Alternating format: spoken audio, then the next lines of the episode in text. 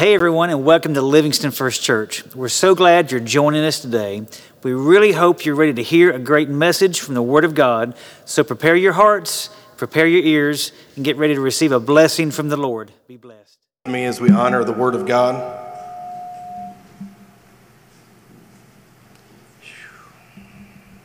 Jesus, we thank you because you are the Word of God.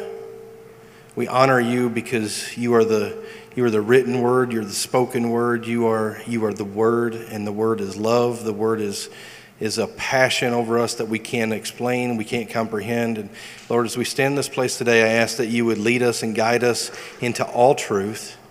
Lord, that I stand up here that I would not be seen, but that your words would be seen through me. Lord, we thank you for your word. We thank you for your truth.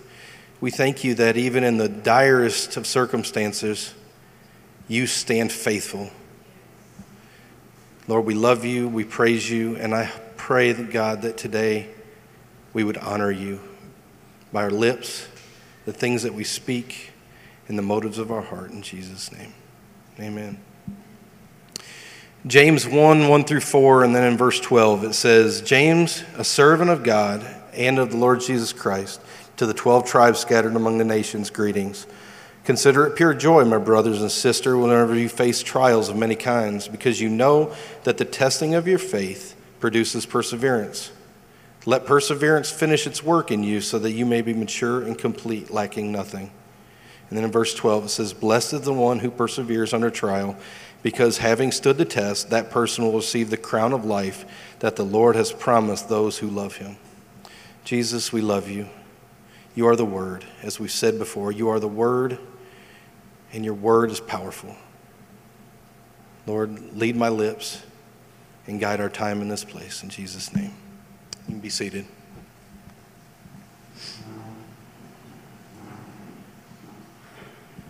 As I was reading this, one thing that stood out to me was the fact that our trials are meant to perfect our faith. I can tell you all kinds of struggles and trials that I went through, temptations and, and things, and I realized that going through those, I found myself seeking Him more than when I was seeking Him in when I was on the mountaintop. And something that stood out to me when I read these passages in James, I actually was going to go to a different passage when I started looking, and. Uh, the thing that stood out to me was the word perseverance. You know, we live in a dark world, we live in a dark time. And he's saying, be patient, persevere. You know, he says, uh, when I looked that word up, perseverance, the thing that stood out to me was the, the fact when I looked it up, how many times was that written? It was written 31 times in the New Testament and it means in Greek, the word in Greek is hupomene, meaning in the New, it means uh, in the New Testament, this is the meaning of it. The characteristic of a man who is not swerved from his, celebrate, er, from his deliberate purposes and his loyalty to faith and piety by even the greatest trials and sufferings. And as I, as I pondered that, I recognized the fact that we're supposed to actively seek opportunities actively seek opportunities in this world to share the gospel with people. There's people that are lost and broken, and I, I can't help I, I look out at the war that's going on right now between Russia and and uh, Ukraine, and um, and I think, my gosh, there's so many people right there that just don't know if they're going to be awake tomorrow. But praise God, if you're a believer, you don't have to worry about tomorrow because tomorrow is just a piece of eternity.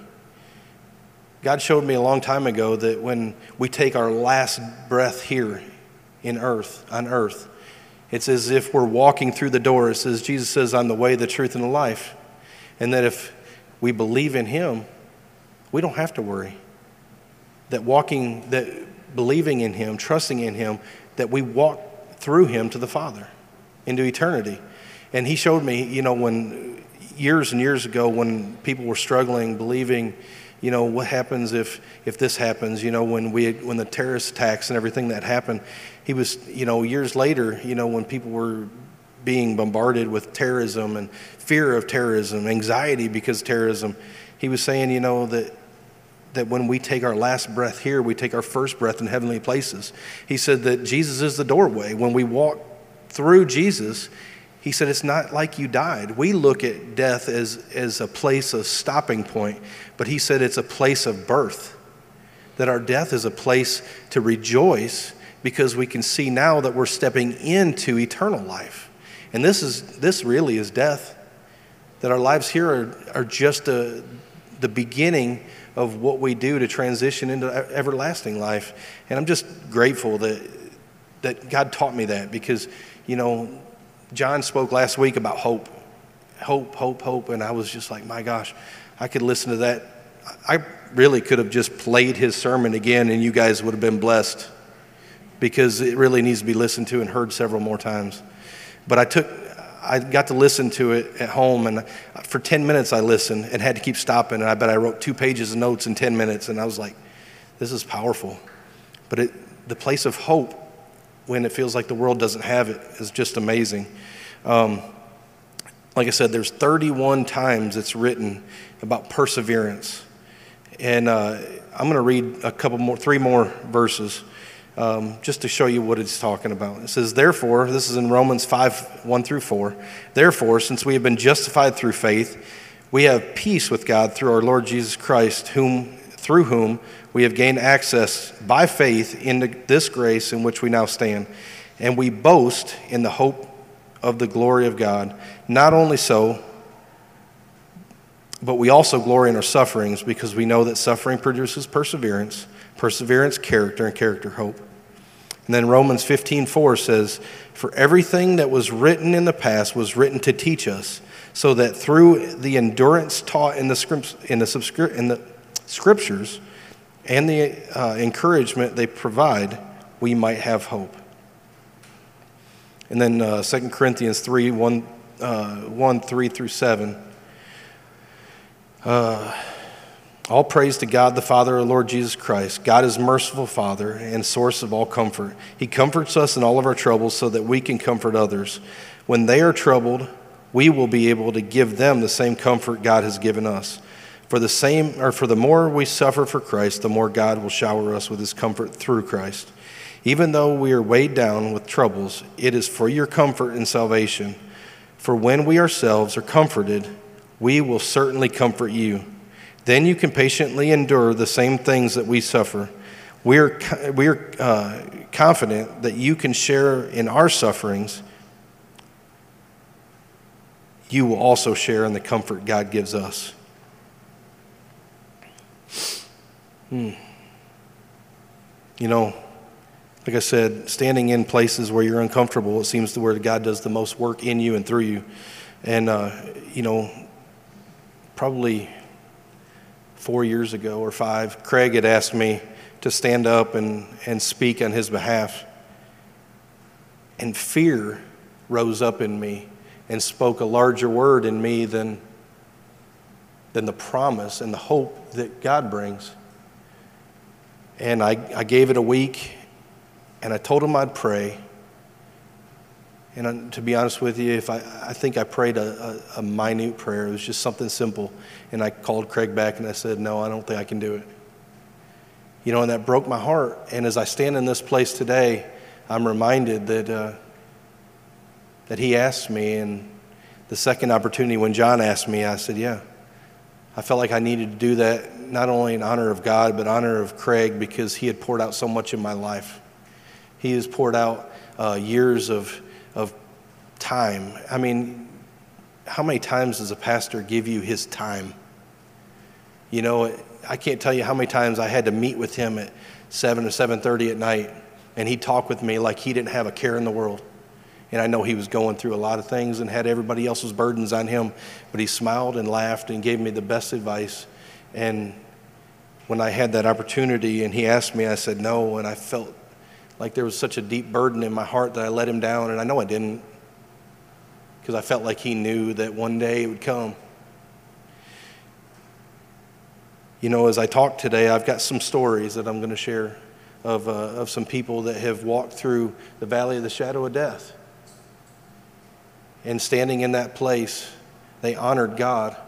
They didn't let fear um, take a hold of them.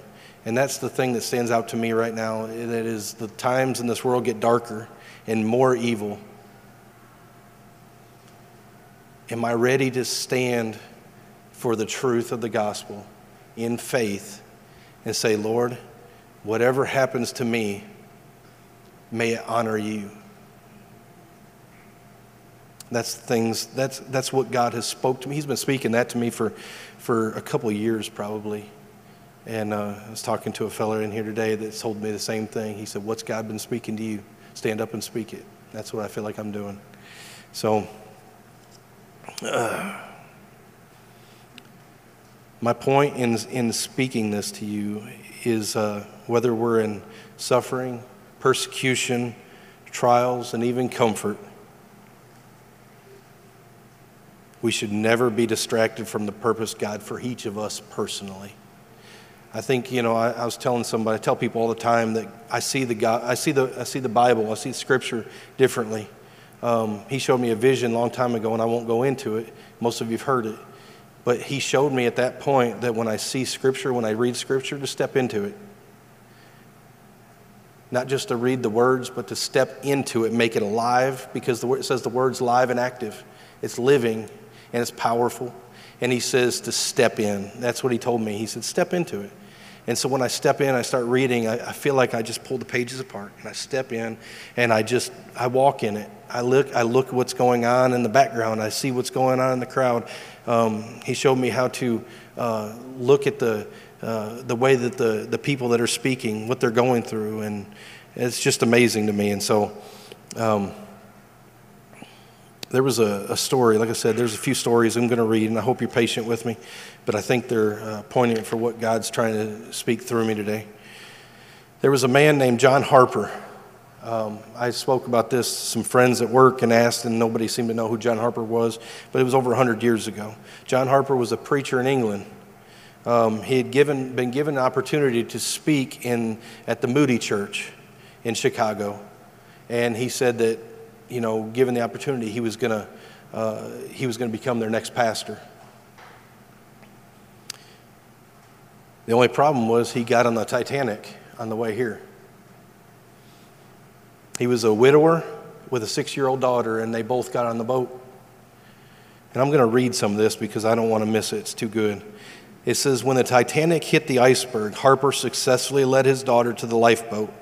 Being a widower, he may have been allowed to join her, but instead he forsook his own rescue, choosing to provide the masses with one more chance to know Christ. Harper ran person to person, passionately telling others about Christ. As the water began to submerge the unsinkable ship, Harper was then heard shouting, Women, children, and the unsaved onto the lifeboats.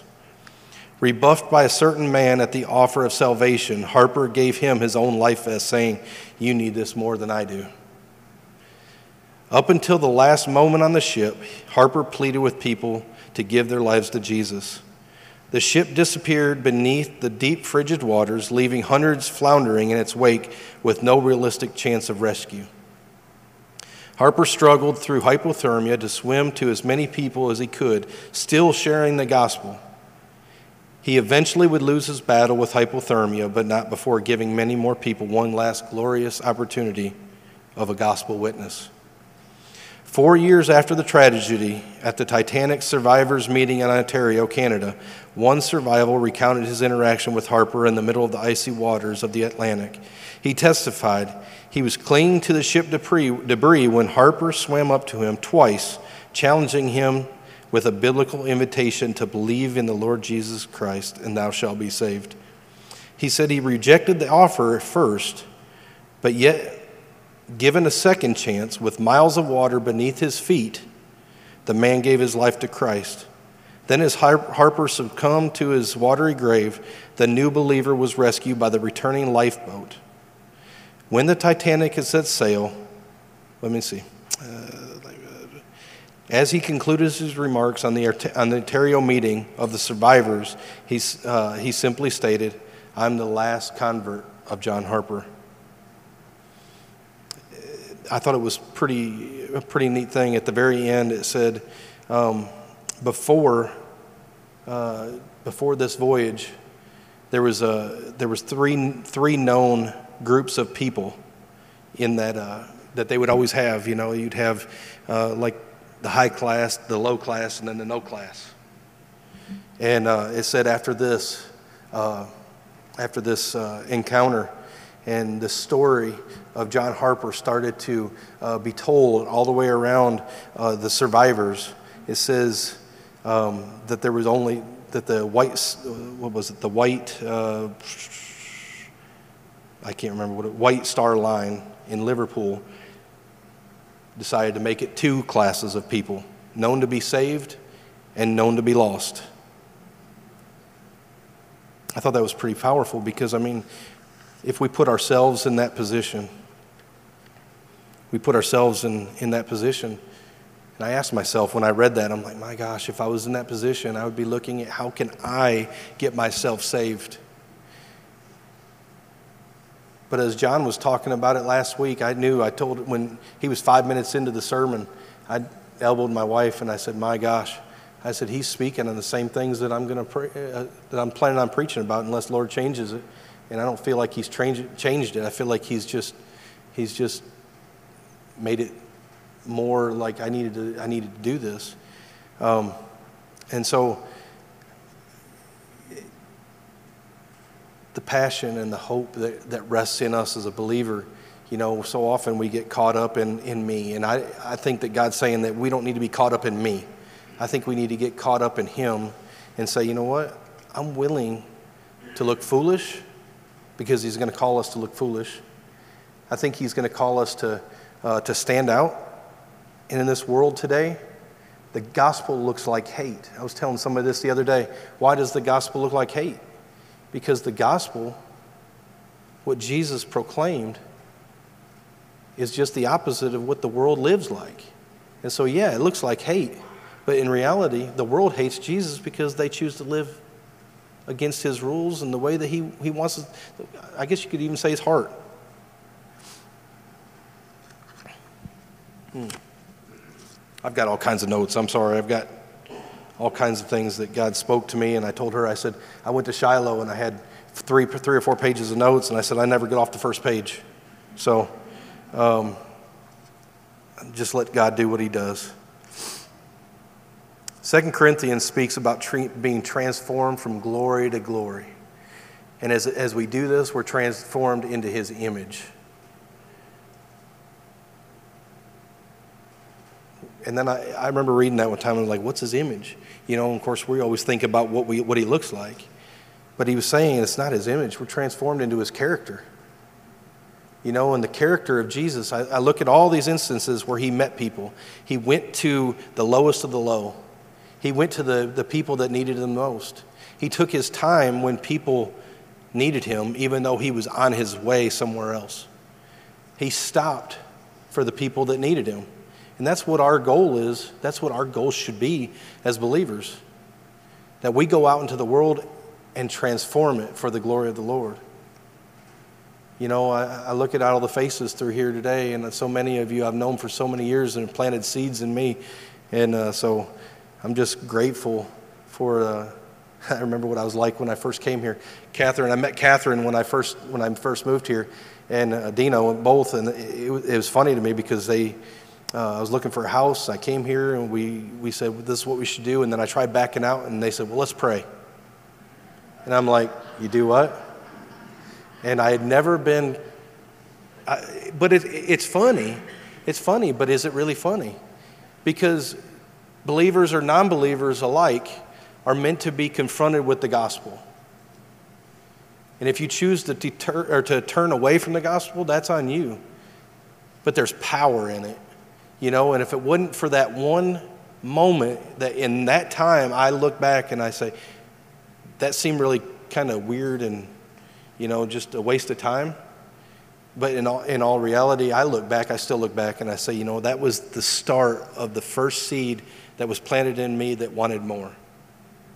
And so I'm grateful for that. I'm grateful for your time.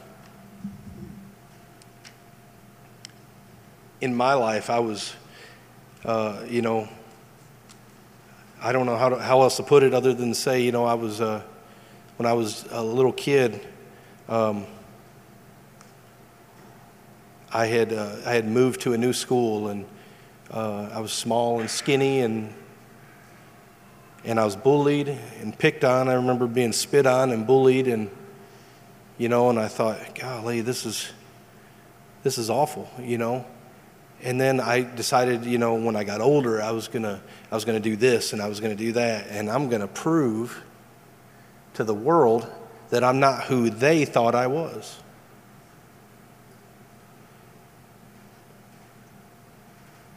You know, and when the Lord started speaking to my heart, He said, You don't need to prove to anybody who you think you are. He said, Prove to the world who I am and transform the world for the gospel. He said, And step out of the way and let it work. Let the seeds that you sow be planted and let them grow.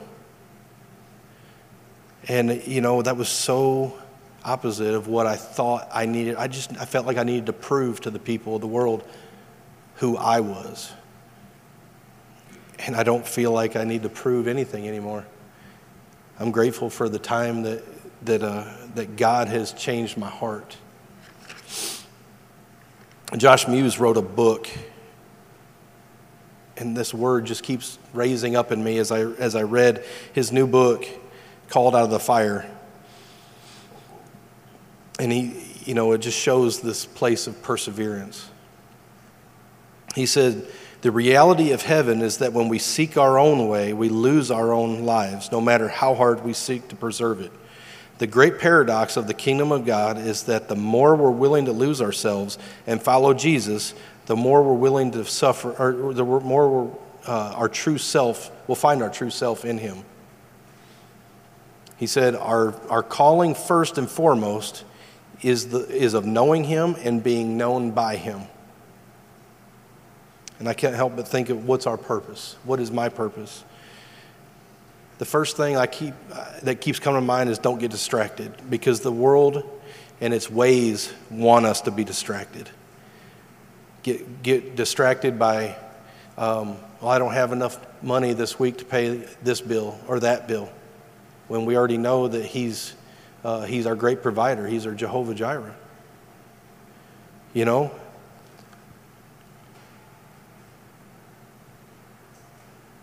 And then he said, Fall deeper in love with me. It just goes right along with what you were praying, or what you were singing, brother. I felt like you were singing your prayer to him.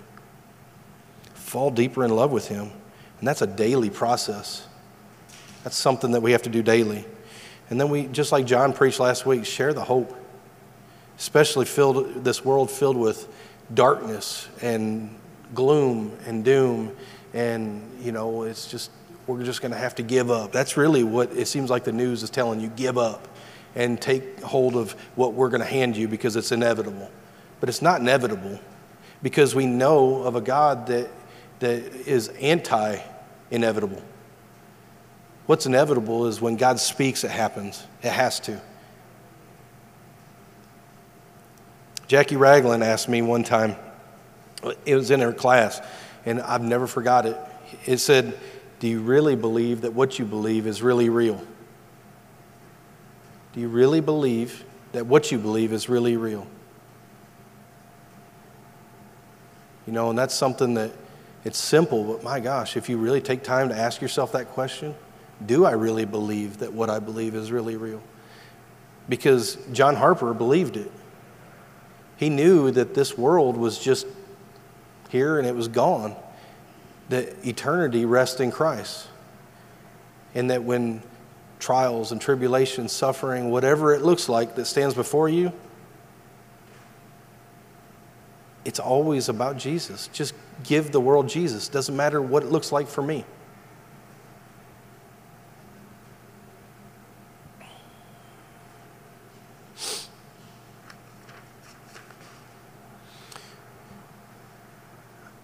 You know, as I was thinking about Russia and I was thinking about Ukraine and what's going on, and I looked up. Uh, I just and I hate numbers. My wife will tell you I hate numbers. And uh, I told Eleanor one time I'm a firm believer that numbers and letters should never mix. Should never mix. They, it's just the way my mind works.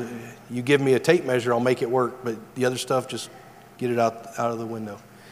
Um, but I was looking up these, uh, all these numbers, and this is from Christianity Today. It said in 2001, 68 Christian churches were burned in Canada. Every day, this is in 2001, remember, every day, 13 Christians worldwide, every day, 13 Christians worldwide were killed, which was a thousand more than the year before. That's 4,745 people. Every day, 12 churches or Christian buildings were attacked. Every day, 12 Christians worldwide are being unjustly arrested, imprisoned, and another five abducted. In the 50 most persecuted nations, approximately, there's approximately 309 million Christians. And as I was reading this, I was like, how in the world, when you look at the most, it says these are the, the most persecuted, the most severe persecuted areas. There's 309 million professing Christians. And I thought, how? How can people stand in the midst of persecution, midst of great tribulation, trials, and suffering, knowing that at any minute God could do whatever, we know that He can do whatever He's going to do, but people could take you off this earth. And I couldn't help but think, my gosh, Lord, my eyes have to be on you at every turn. I have to be having, I have to be focused on you. I can't be uh, struggling on the, on the world. I can't be struggling with me. I've got to have my eyes on you. I've got uh, a couple more things I'm going to read, um, but I think it uh, just kind of goes right along with what I'm, what I'm speaking today. And I think that our testimony, not only the Word, we can look at the Word and we can, uh, we can see how people are persecuted and people have gone through some trials and suffering in their life, but it seems so far away. But what happens when we get to today? We get to uh, people that are suffering today and their story. This is, uh, these are, I remember years ago, Craig had given, I know I revert to Craig, but Craig has been instrumental in my life. And so uh, I'm just, he, I remember he had read something out of this book one time and told me about it, and I've just been, I go ahead, I, I grab a hold of it and I read it. It's about persecution. It's about a church, it's about the church. It's about the people that, we, that I've just talked about, these nations of severe persecution. And the heart of the people that are sold out in the midst of it. It's called uh, The Insanity of God. And uh, I hope you're patient with me as I read. It says there were, uh, there were other pastors. This is in Russia and Ukraine. Kind of funny that I found one in here about Russia and Ukraine, but it says there were other pastors who never really had a choice about whether they would live in arresting them, the authorities essentially decided that these pastors were going to die. Their only choice at that point was deciding whether they would die honoring their faith and their Lord or deny his name. Today, the churches in Russia and Ukraine remember those who stood strong. By honoring that faithfulness, believers endure, endeavor to, uh, to value the painful lessons learned under persecution. One question came to my mind often how did so many Russians and Ukrainians keep their faith strong over decades of communist oppression of believers? The professional researcher in me wanted to discover simple, practical, measurable, and objective answers to that question. But I wasn't only a professional researcher, I was also a still grieving father. I was a wounded would be healer, and I was a failed relief worker who had been helplessly, or uh, helplessly watched thousands of starving people die. You know, and as I read, read that, I couldn't help but think, you know, we can always look at the things in our life where I've fallen short. Where have I fallen short in my life? Where have I, um, the things of my past? I think Satan wants to point at your past so that you can, so he can use those against you. But I remember he showed me in a vision one time that it, there was a storm that was raging behind me.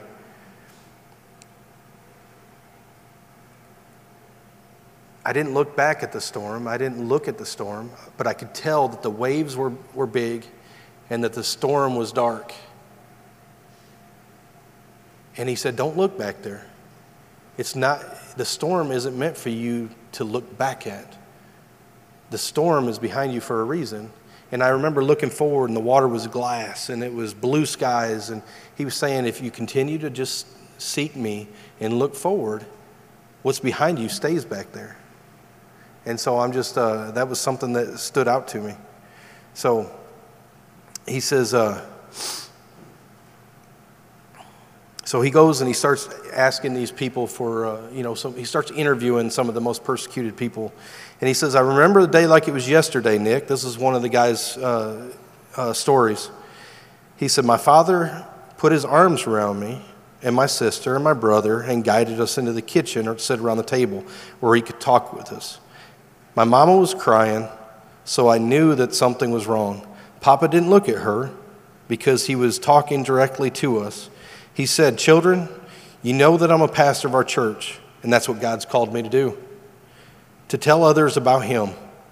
I have learned that the communist authorities will come tomorrow to arrest me. They'll put me in prison, and because they want me to stop preaching about Jesus. But I can't do that. I can't stop preaching. I have to obey God. I'll miss you very much, but I trust, but I will trust God to watch over you while I'm gone. He said, I, He hugged each one of us. Then he said, All around this part of the country, the authorities are rounding up, uh, rounding up believers, followers of Jesus, and demanding that they deny their faith. Sometimes when they refuse, the authorities will line up their whole families and hang them by the neck until they're dead. I don't want that to happen to our family, so I'm praying that once they put me in prison, they'll leave you and your mom alone. However, and here's where he paused and he made eye contact with us. If I'm in prison and I hear that my wife and my children have been hung to death rather than deny Jesus, I'll be the most proud man in that prison.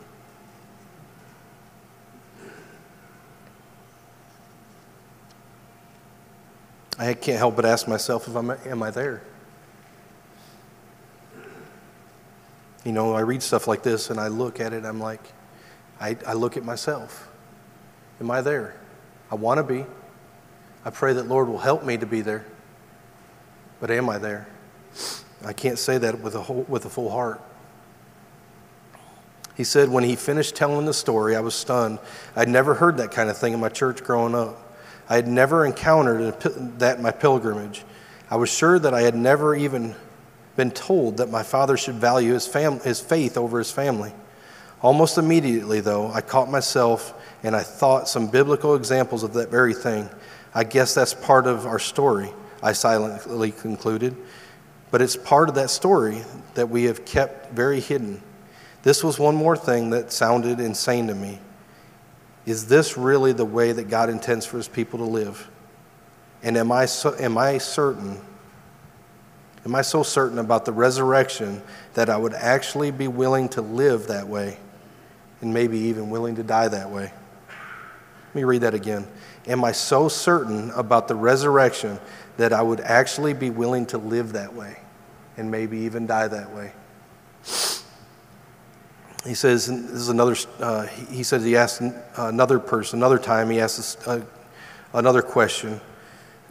he said, how did, how did you learn to live like this? And the man responded this way I remember when my parents gathered our family together, and my father said, Children, all of this, all over this district, the communist authorities are slowly starving to death people, uh, believers who refuse to deny their faith. If our family has to starve to death for Jesus, then let us do so with joy. What was I to do with this story? He said. I could only imagine what that experience, what the words of that father had meant to that family. And, I'm real, and then I realized that uh, I remember my dad telling me when I was a little kid about a Shadrach, Meshach, and Abednego, and I had never heard many stories growing up, biblical stories that, that I could hang on. But I remember, and my dad never told me a lot of stories, biblical accounts or anything like that. But I remember that I never forgot that story. And when I grew up and I became a follower, I thought, my dad Even though he never told me many biblical stories or accounts of the Bible, I recognize the fact that there's power in a father's words. There's a power in the father to be the father, the, the leader, the head of their household. And my father told me that story. I never forgot it. And I remember when I grew up and I started reading my Bible and I said, I want to find that story. I want to read it again. There was something in me that wanted to hear that again. And so, as fathers, we need to remember who we are, you know, and who we represent, especially to our children at home and our wife at first. He says uh, that, let me see here. He says, How did so many Russian Ukrainian believers remain strong in their faith through almost a century of communist oppression? How did they learn to live and die like that, like they did? Time and again, I heard the same words. We learned it from our mothers, our grandmothers, and our great grandmothers. We learned it from our fathers, our grandfathers, and our great grandfathers. And as my time in Ukraine was drawing to a close, I recalled the final days in Russia, especially the conversion conversation when I had told uh, that when I was told about the persecution, that it was just as normal as the sun coming up in the east. I wondered if my Ukrainian friends would have the same view of the persecution.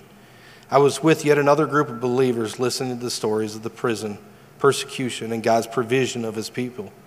Once again, I was struck by the powerful testimonies and the stories that I was hearing. As we came to the end of this time together, I asked, I just don't understand why you haven't collected the stories in the book. Believers around the world ought to hear the stories that you're telling me here today. The world ought to hear what you have been telling me here today. Your stories are amazing. These are inspiring testimonies. I've never heard anything like them. An old pastor reached out his hand, took me by the shoulder. He clamped his other hand tightly on my arm and looked me in the eye. He said, Son, when did you stop reading your Bible? All of our stories are in the Bible. God has already written them down. Why should we bother writing books to tell our stories when God has already told his story? If you just read your Bible, you would see that our stories are there. He paused and then he asked me again, When did you stop reading your Bible? Without waiting for me to answer, he turned and walked away with no friendly smile, no encouraging pat on the back, and no kiss on the cheek. His convicting question still echoes in my mind. I can't help but think when I read something like that, you know, we, we think that the persecution that happened in the Bible was 2,000 years ago and it quit because we live in our own happy bubble. And we do. But I believe as the world gets darker, we're going to have to stand for something. There's an old country song that says something in the lines, you have to stand for something or you'll fall for anything. And I believe that's just as poignant today as it ever has. Are you going to stand for the truth and the gospel? Are you going to stand for the word? Or are you going to walk when the things get tough? You know, some of the, the most amazing stories came to me. Um, I was talking to Jackie one time, and I'll try to finish quickly. But I remember talking to Jackie Ragland. She was dealing with breast cancer and lost all of her hair, and um, she was dealing with some. I knew she wasn't feeling the best, but every time I would ask her, How are you doing? she'd look at me and smile, and she said, I'm blessed. She was speaking not from what she felt, but what, from, from what she knew. I'm blessed. You know, we've, Pastor Phil always say, blessed and highly favored. You know, that's who we are. We've got His name written on us, we've got our stamp of approval because we're children of God. And we have the power to do the things that Jesus said that He's given us the power to do.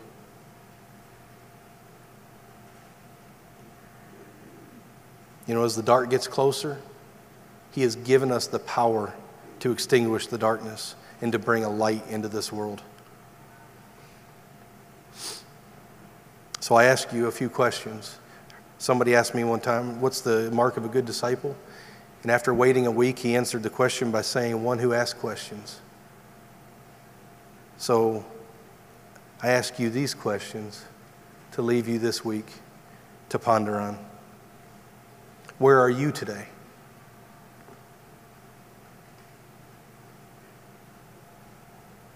Is the Word of God for you worth standing for?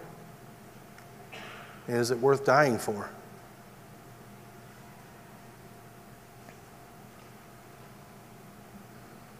Passive Christianity has to go. And we have to stand in a world that doesn't want to get rid of passive Christianity because it's comfortable. But ca- passive Christianity does not do anything that builds the church, it just lulls them to sleep. So, are you ready to confront passive Christianity?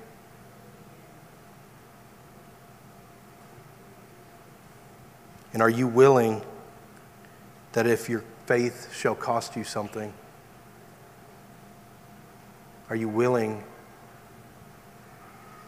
to step in, whatever it looks like, and say, Yes, Lord, as Isaiah said, pick me? You want to come back up here? As we, uh, as we close and go to a place of uh, some more worship, I just, uh, the, the altar is open. It's open for, for whatever your needs are. It's not just a place of saying, Lord, I need to be saved, because I hope you're already saved. But this goes deeper.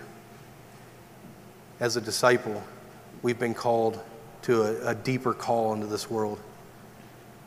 Are you willing to go out into this dark world and make disciples?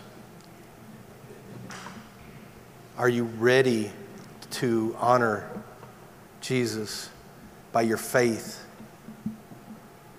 by your actions, by your deeds, and by your heart? If there's anything up here, anything that you want to uh, just say, you know what, Lord, I lay it down. I've got so much that I'm hanging on to, and I just need to lay it down because I'm not sure I'm ready. I'm not sure I'm ready to stand in that place of giving it all up for you yet there's an opportunity for you to lay it down up here. We've got elders, leaders in the church that, that are willing to pray with you. So if you're ready to lay it down, there's an opportunity. Thanks so much for joining us today. It's our hope and prayer that the Holy Spirit truly ministered to you through this message from the Word of God. If you'd like to know more, look us up at livingstonfirstchurch.com or follow us on social media and we look forward to seeing you in person soon.